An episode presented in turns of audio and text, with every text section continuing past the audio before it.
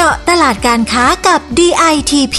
พอดแคสต์ดีๆ ที่จะช่วยเจาะลึกข้อมูลการค้า เพื่อสร้างความสำเร็จให้กับธุรกิจของคุณ จัดโดย สำนักพัฒนาตลาดและธุรกิจไทยในต่างประเทศ 2 กรมส่งเสริมการค้าระหว่างประเทศกระทรวงพาณิชย์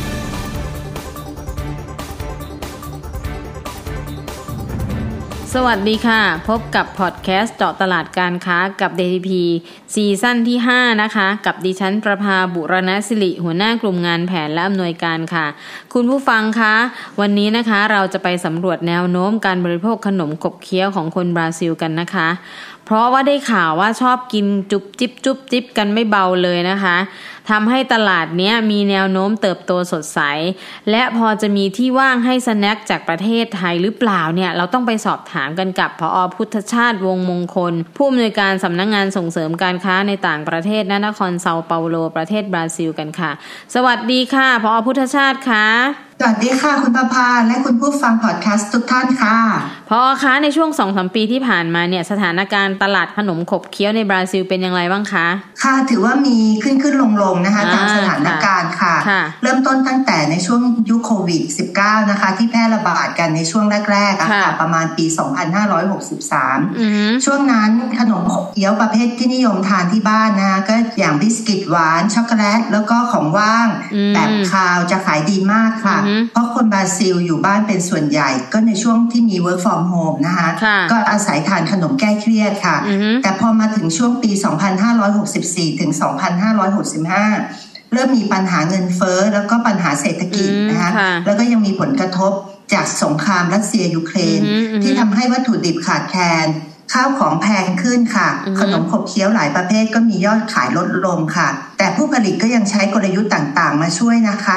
เช่น การลดขนาดลงหรือหาวัตถุดิบอื่นมาทดแทนค่ะ ค่ะ ฟังดูแล้วเนี่ยก็ดูน่าสนใจนะคะพอคะแล้วถ้าดูเฉพาะในปี 65 ที่ผ่านมาล่ะคะ มีขนมขบเคี้ยวตัวไหนบ้าง ที่ยังเติบโตและไปได้ดีอะค่ะ ในช่วงปีที่ผ่านมาก็จะมีขนมจำพวกลูกกวาดค่ะ ที่ขยายตัวได้ร้อยละ 15.5 ขนมกรุบกรอบแบบเค็มขยายตัวร้อยละ 12 และขนมปังหวานขยายตัวร้อยละ 12.8 ค่ะฟังดูแล้วก็ขยายตัวดีนะคะพอแล้วแนวโน้มในปี 2566 นี้ล่ะคะ มีการคาดการไว้อย่างไรบ้างหรือทิศทางเป็นแบบไหน ในปี 2566 นี้นะคะ คาดว่าปริมาณการทานขนมขบเคี้ยวจะเฉลี่ยอยู่ที่ 3.6 กิโลกรัมต่อคนค่ะ มีมูลค่าราวๆ 3.49 พันล้านเหรียญสหรัฐค่ะ โดยมีการคาดการณ์ว่าคนบราซิลจะมีปริมาณการทานขนมขบเคี้ยวนะคะถึง 797.3 ล้านกิโลกรัม ภายในปี 2570 เลยค่ะ ส่วนในเรื่องการเติบโตก็คาดว่าในปี 2566 ถึง 2568 ยอดขายขนมขบเคี้ยวจะขยายตัวได้ร้อยละ 8.4 ร้อยละ 8.2 และร้อยละ 7.2 ตามลำดับค่ะ ค่ะ ฟังดูแล้วนะคะ เขาก็จะกินหลายอย่างมากเลยนะคะ มีทั้งเค็ม มีทั้งหวาน ทีนี้เนี่ยถ้าเราพูดถึงเทรนด์การบริโภคขนมขบเคี้ยวในบราซิลละคะ ผอ. คนที่นั่นน่ะเขานิยมแบบไหนเป็นพิเศษ เทรนด์การบริโภคขนมขบเคี้ยวของคนบราซิลเนี่ยนะคะ ค่ะ ตอนนี้เริ่มต้นเน้นที่สุขภาพนะคะ แล้วก็โภชนาการมากขึ้นค่ะคุณภาพจะเน้นไปที่อาหารที่เป็นธรรมชาติมากขึ้นนะคะ ลดโซเดียมในขนมขบเคี้ยวแบบเค็ม มีการใช้วัตถุดิบท้องถิ่นมากขึ้นนะคะ แล้วก็ลดการพึ่งพาวัตถุดิบจากต่างประเทศลง เนื่องจาก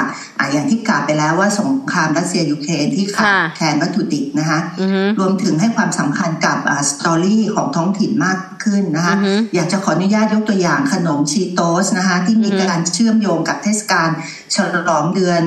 มิถุนายนนะคะที่เรียกว่า Festas Juninas เนี่ยค่ะเป็นที่การเฉลิมฉลองประจำปีของบราซิลค่ะเขาก็จะออกขนมรสชาติ โคคาด้านะคะจะเป็นขนมรสลูกอมมะพร้าวแบบดั้งเดิมนะคะแล้วก็ยังมีรสชาติข้าวโพดคลุกเนยนะคะ ซึ่งเป็นขนมประจำเทศกาลนี้ด้วยค่ะฟังดูแล้วนะคะเขาก็หันมากินของใกล้ตัวเขาเป็นธรรมชาติมากขึ้นทีนี้ ถ้ามาดูสินค้าของประเทศไทยล่ะคะ พวกขนมขบเคี้ยวของประเทศไทยเนี่ย ประเภทไหนบ้างคะพอที่น่าจะไปโดนใจชาวบราซิลอะค่ะ ตอนนี้ก็จะเป็นพวกข้าวเกลียบค่ะ ทั้งที่เป็นรสดั้งเดิมนะคะแล้วก็จะเป็นรสหัวหอมและ sour cream รวมทั้งรสบาร์บีคิวค่ะ ซึ่งปัจจุบันเนี่ยก็จะมีวางขายอยู่ตามห้างชั้นนำของบราซิลนะคะ แต่ราคาค่อนข้างสูงนะคะกล่องหนึ่งก็จะประมาณ 240 บาทค่ะ เพราะว่าจะเน้นเจาะกลุ่มผู้มีรายได้สูง แล้วก็คนรักสุขภาพค่ะอืมค่ะ ผอ.คะแล้วนอกจากข้าวเกรียบแล้วเนี่ยมันยังมี snack ประเภทอื่นของไทยตัวไหนบ้างคะที่พี่ที่รู้จักแล้วก็มีแนวโน้มจะดีในตลาดเนี้ยค่ะ ค่ะ อีกสินค้าหนึ่งนะคะ ที่เป็นสินค้าไทยที่เริ่มเข้าจะไปเจาะตลาดขนมขบเคี้ยวของบราซิลแล้วเนี่ย ก็ดูว่าน่าจะไปได้สวยนะคะ ก็จะเป็นพวกบิสกิตค่ะ ซึ่งรสชาติที่ยอดนิยมก็จะเป็นรสดั้งเดิมนะคะ แบบเค็มและรสข้าวโพด อันนี้จะถูกใจคนบราซิลค่อนข้างมากค่ะ เพราะคนที่บราซิลนะคะจะชอบขนมรสเค็มนำนะคะแล้วก็จะไม่ชอบขนมที่มีหลายรสชาติผสมกัน อย่างถ้าเป็นลูกอมนะคะ ก็ต้องหวานนำเลยมาเดี่ยวๆรสเดียวเลยนะคะ เพราะว่าเราเคยมีสินค้าลูกอมรสมะขามมาจำหน่ายที่ตลาดบราซิลนะคะ ซึ่งรสมะขามอย่างที่คุณดาภาก็จะทราบว่าจะมีหลายรสผสมกันทั้งหวานทั้งเปรี้ยวนะคะ แบบนี้จะไม่ค่อยโดนใจคนบราซิลเท่าไหร่นะคะ ส่วนส่วนที่ไม่อยากจะแนะนำนะคะ ที่ที่ให้ทำอาหารหรือ snack เนี่ยมาที่ตลาดบราซิล ก็จะเป็นรสชาติของไทยนะคะ อย่างเช่นรสต้มยำรสกะเพรารสลาบ วกนี้ค่ะยังจะเป็นรสชาติที่ชาวบราซิลยังไม่คุ้นเคยมากนักค่ะ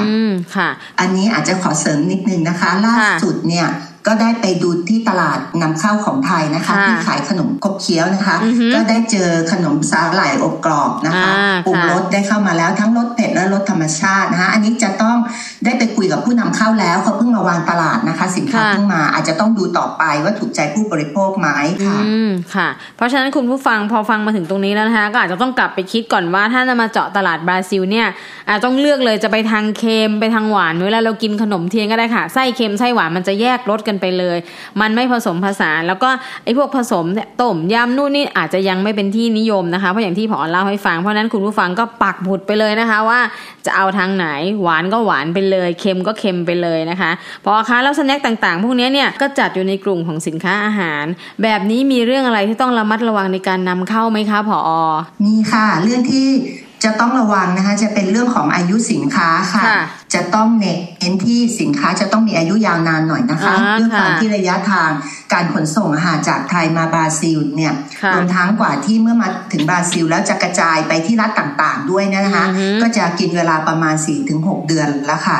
ดังนั้นสินค้าขนมขบเคี้ยวเนี่ยควรจะต้องมีอายุหรือเชฟไดฟ์เนี่ยนะคะ อย่างน้อยประมาณ 1 ปี 6 เดือนค่ะ ถึงจะได้รับการยอมรับหรือจูงใจให้ผู้นำเข้าชาวบราซิลนะคะ อยากที่จะนำเข้าจากไทยนะคะ ก็อยากให้ผู้ประกอบการไทยค่ะให้ความสำคัญกับเรื่องอายุของสินค้าอาหารมากขึ้นค่ะค่ะ เพราะฉะนั้นถ้าสนใจนะคะก็ต้องไปดูว่าสินค้าเราเนี่ยอายุนานแค่ไหนสามารถจะไปต่อได้ไหมเพราะบางทีอร่อยมากเลย 3 เดือนหมดอายุแล้วก็ไม่สามารถจะไปได้นะคะ คุณผู้ฟังทีนี้พอคะในส่วนของบรรจุภัณฑ์ล่ะคะ มันมีอะไรที่ต้องให้ความสำคัญเป็นพิเศษหรือเปล่าคะเรื่องบรรจุภัณฑ์นะคะ แนะนำว่าควรจะต้องให้มีความทันสมัยนะคะ แล้วก็ใส่ใจสิ่งแวดล้อมนะคะอย่างที่ท่านผู้ฟังและคุณประภาจะทราบดีว่าบราซิลเขาให้ความสำคัญกับเรื่องสิ่งแวดล้อมนะคะ ฉะนั้นเพื่อให้ตอบโจทย์กับ ผู้บริโภคส่วนใหญ่ของบราซิลนะคะ การที่ติดฉลากสินค้า แนะนำให้ใช้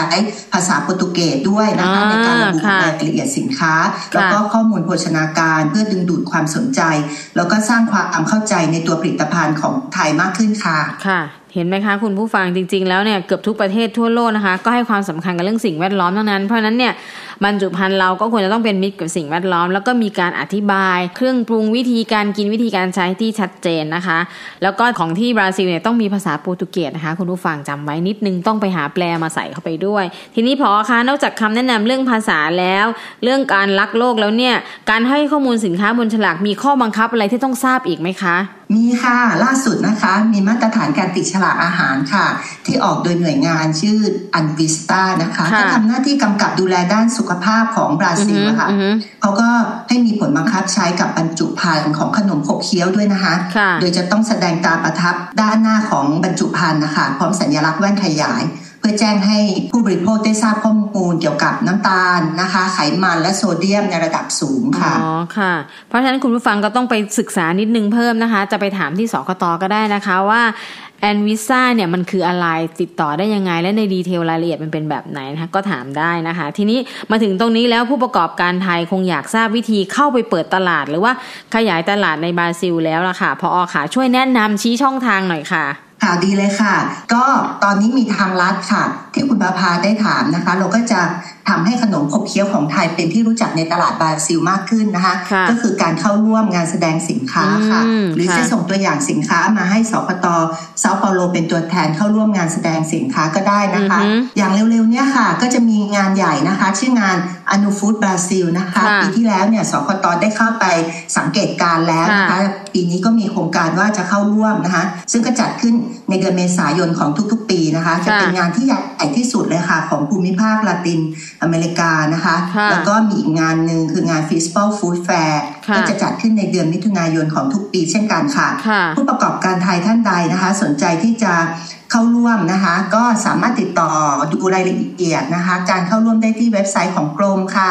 ก็เหมือนเดิมค่ะ www.ditp.go.th นะคะ หรือติดต่อมาที่สคตเซาเปาโลโดยตรงเลยก็ได้ค่ะทางเราก็ยินดีให้ข้อมูลแล้วก็แนะนำให้กับทุกท่านค่ะ ค่ะ คุณผู้ฟังฟังมาถึงตรงนี้นะคะ ก็คงน่าจะสนใจอยากจะเข้าไปบุกตลาดบราซิลเหมือนกันนะคะ เพราะฉะนั้นเนี่ยดิฉันในฐานะที่เป็นเจ้าหน้าที่ของกรมส่งเสริมการค้าระหว่างประเทศเนี่ยขอบอกว่าการเข้าร่วมงานสินค้าในต่างประเทศเนี่ยมันเป็นช่องทางที่ดีมากที่ทำให้คุณไปเปิดตัวสินค้าเองให้กับผู้นำเข้า เพราะมันจะมีผู้นำเข้าทั้งในประเทศบราซิลและประเทศอื่นๆเนี่ยมาเดินดูสินค้าในกลุ่มประเทศใกล้เคียงก็มี เพราะนั้นก็จะเป็นช่องทางที่ดีอย่างหนึ่งอย่างที่พอพุทธชาติพูดไว้มันจะมีทั้งเดือนเมษาและเดือนมิถุนายน เพราะนั้นเนี่ยก็ลองไปศึกษาด้วยว่าเราพร้อมจะเข้างานไหน แล้วก็สคตเซาเปาโลเนี่ยยินดีให้บริการอย่างยิ่งนะคะ เพราะนั้นคุณผู้ฟังติดต่อได้เลย สุดท้ายนะคะ วันนี้ก็ต้องขอขอบคุณผอพุทธชาติวงมงคล ผู้อำนวยการสำนักงงานส่งเสริมการค้าในต่างประเทศนครเซาเปาโลประเทศบราซิลเป็นอย่างสูงนะคะที่มาเล่ามาแนะนำให้ผู้ประกอบการไทยได้ทราบ ถึงว่าไอสินค้าสแน็คของกินเล่นที่กินแล้วอ้วน แต่คนชอบกินเนี่ยมันเป็นยังไงมันมีช่องทางจะไปขายยังไง แล้วก็ เรียกว่ารสนิยมเขาเป็นยังไง และช่องทางการเจาะตลาดเป็นยังไงด้วยนะคะผอคะขอบคุณจริง ๆนะคะยินดีค่ะค่ะ แล้วคุณผู้ฟังคะ เรายังมีข้อมูลเจาะลึกแบบนี้ในตลาดอื่น ๆ ให้ติดตามกันอีกมากมายนะคะ ในพอดแคสต์เจาะตลาดการค้ากับ DTP นะคะ ฝากกดติดตามกดไลค์กดแชร์กันด้วยนะคะ และเช่นเคยนะคะ ช่องทางในการค้นหาข้อมูลการค้าและกิจกรรมต่าง ๆ ของกรมส่งเสริมการค้าระหว่างประเทศเนี่ยคุณสามารถเข้าไปที่ w w w d i t p g o t h หรือโทรสอบถามที่สายด่วน1169 ก็ได้ แม้กระทั่งงานแฟร์ที่ทางผอ.แนะนำเมื่อครู่ก็สามารถถามได้ด้วยนะคะ และอีกช่องทางน้องใหม่นะคะ ก็คือแอปพลิเคชัน DITP One นะคะ เป็นแอปมือถือที่ผู้ส่งออกต้องมีที่รวม 13 บริการของกรมไว้ง่าย ครบจบในแอปเดียวนะคะ กดปุ๊บหาข้อมูลได้ทุกอย่างอาจจะติดต่อสอบถามกับ สคต.ในต่างประเทศได้ด้วยนะคะ แล้ววันนี้นะคะ หมดเวลาอีกแล้วค่ะ เราสองคนคงต้องขอลาไปก่อนสวัสดีค่ะสวัสดีค่ะ เจาะตลาดการค้ากับ DITP ติดตามข้อมูล ข่าวสาร และกิจกรรมดีๆ เพิ่มเติมได้ที่ www.ditp.go.th หรือสายด่วน 1169